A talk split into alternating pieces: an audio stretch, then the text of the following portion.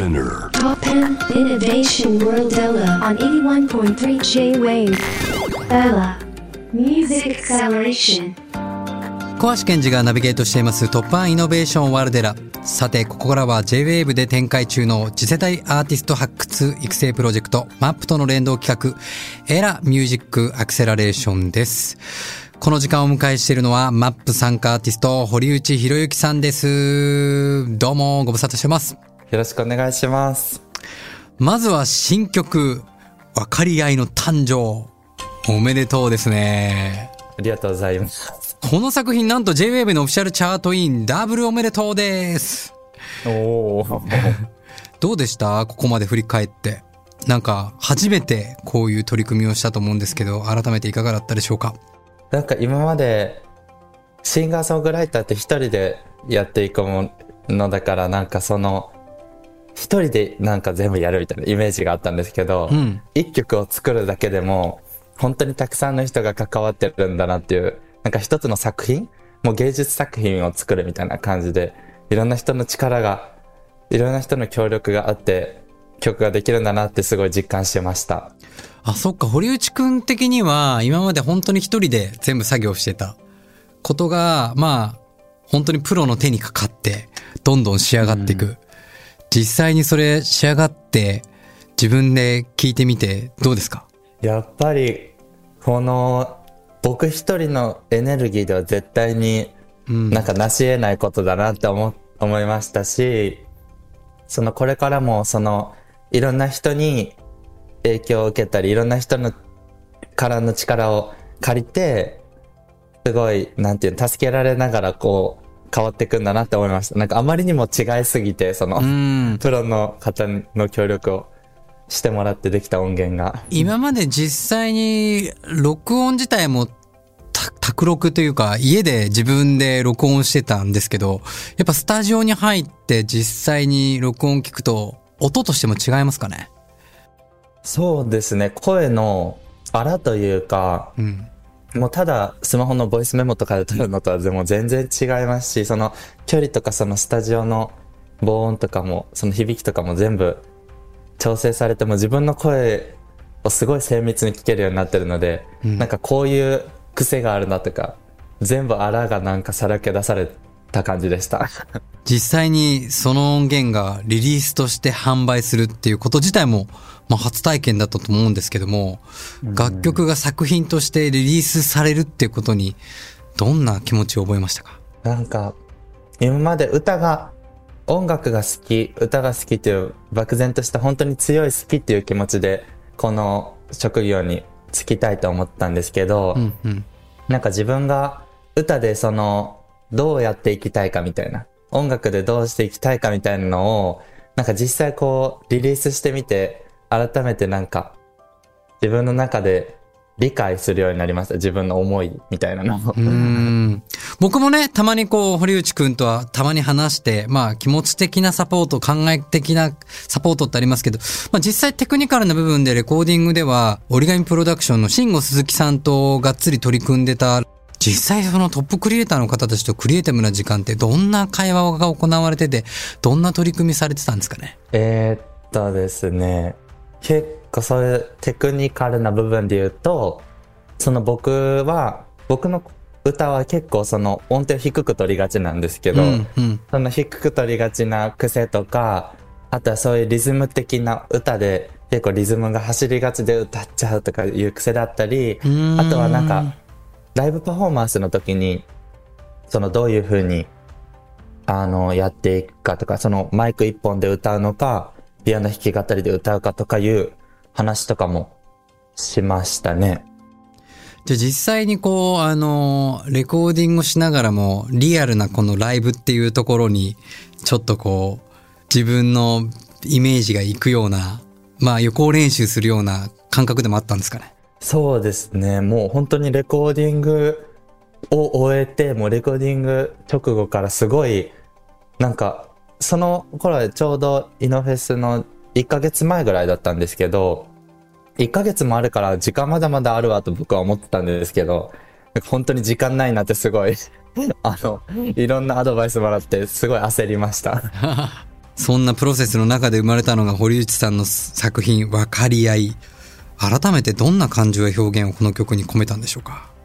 はい。えーっと、分かり合いという曲は、もともと小橋さんから、うん。その世の中とか社会に向けて、その自分がどう感じて、どういう思いを伝えたいかとかいう曲を聴いてみたいみたいな、だいぶ前なんですけど、うん本当に夏ぐらいうんうん。にそういう話いただいて、で、それをこの企画で出す曲にしたいと僕は思って、で、そこでいろいろ考えた結果、こういう直島みたいな狭いコミュニティでも、だけじゃなくって、本当に世界中のいろんな人たちが、何かしらその人間関係っていざこざだったり、争いというか、うん。人間同士の分かり合えない部分とかすれ違いとかが、人種とか肌の色とか、うん。あの、住む地域、日本の中でも住む地域だったり、あとはそういう LGBTQ とかだったり、いろんな、なんかジャンルでいろんなすれ違いとか、うん。その、ちょっとしたそこから争いになったりとかがああるなと感じて、僕の身近にもあって、そういう人たちが、その僕の曲を聴いて少しでも、なんか分かり合いたいと思ってほしいなっていう気持ちを込めて、分かり合いという曲名で 作りました。だから実際にこう、自分だけの思いっていうことをちょっと超えて、世間との関係、世界との関係の中で、自分の中での分かり合いを作ったってことですね。そうです。いやー、素晴らしいですね。もう、実際にイノフェスのライブのステージに立って、ゴールテープを超えているわけですが、まあ、ライブというステージ、まあ、9月にもね、実際経験されてると思うんですけども、実際にこう体験してって、どうでしたか？はい。えっ、と、まず9月に実際体験してみては、結構改めて何回も僕の自分のライブ映像と音を聞いてたんですけど、やっぱりなんか全然、なんていうのかな。エネルギーというかパワー、思いが前に出てないなっていうのと、うんなんか緊張してます感がもう出すぎて、うん全然そのパフォーマンスとしてその曲、せっかくこんなに曲に思い乗せたのに、実際ライブの時に思い伝わらなかったら意味ないじゃんと思って、まあそっか、そこから僕が、その、ちょうど小橋さんとも出会ったそのアルバイトしているサナマネというグランピング施設にうん。ピアノが置いてあって、サナマネに来られた、その宿泊に来られたお客様とかの前で、あの結構、あの歌いたいですって、ほぼ毎日ぐらいお願いして、結構な頻度でライブを重ねて、ちょっと、なんていうんですか、ライブ慣れというか、その人の前で歌う、人からエネルギーもらいながら歌う、うん自分の思いを届けるみたいな練習を重ねました。やっぱりレコーディングとライブっていうのは全然違うもんですか？そうですね。レコーディングは結構孤独というか、もう一人の空間なので、うん。言ってみたらなんか皆さんがお風呂とかの中で一人で鼻歌歌うぐらいの気持ちの感覚でできちゃう。もう大げさに言ってみたら、うんそれぐらいライブとレコーディングって違うくて、その、うん例えばカラオケでちょっと初めて会う人たちとのカラオケで歌うか、お風呂の中で歌うかぐらいのうん。緊張感の違いがあります。僕がこの数ヶ月見ててももう堀内くんがね、ちょっとこう、あの、島にいた一人の少年、青年から、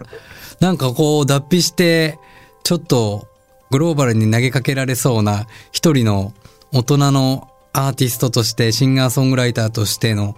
なんかこう目が見えてきたんじゃないのかなって感じはしますけど、ご自身で実感はどんな感じですか？そうですね。でも本当にこの企画の前までは、僕、なんか音楽続けようかどうか迷ったぐらいだったので、でもこの企画の前にその小橋さんと出会ってこの企画に参加してから、本当にいろんな人と出会って、いろんな人の話を聞いて、いろんな人のライブとか音楽とか同じマップアーティストの人たちの活動の姿とか見て、すごい刺激を受けて、なんか自分がどうしていきたいかとか、そういう強い思いが自分の中でも、なんかなんていうのかな。出てきて、それを自分でわかるようになってきました。おー、いいですね。ミュージシャン、堀内博之としては、まさにここがスタート地点ですね。はい。それでは今後の夢、目標、お願いします。本当になんか、最終的な目標は、まずその日本中ツアーしてみたいのと、うんツアーできるだけの、その、聞いてくれるファンの方とか、聞いてくれる人を集めて、その、日本でツアー、全国ツアーできるぐらいしてみたいのと、さらに言えば、なんか、いろんな英語の曲とかも書きたいなと思ってるので、世界回るツアーとかもしたいなとか思ってます。もう夢はね、こう諦めないで進めば必ず叶うので、ぜひ、諦めずに進んでいっていただきたいなと思います。はい、頑張ります。エラーミュージックアクセラレーション。今回はマップ参加アーティストから堀内博之さんをお迎えしました。ありがとうございました。ありがとうございました。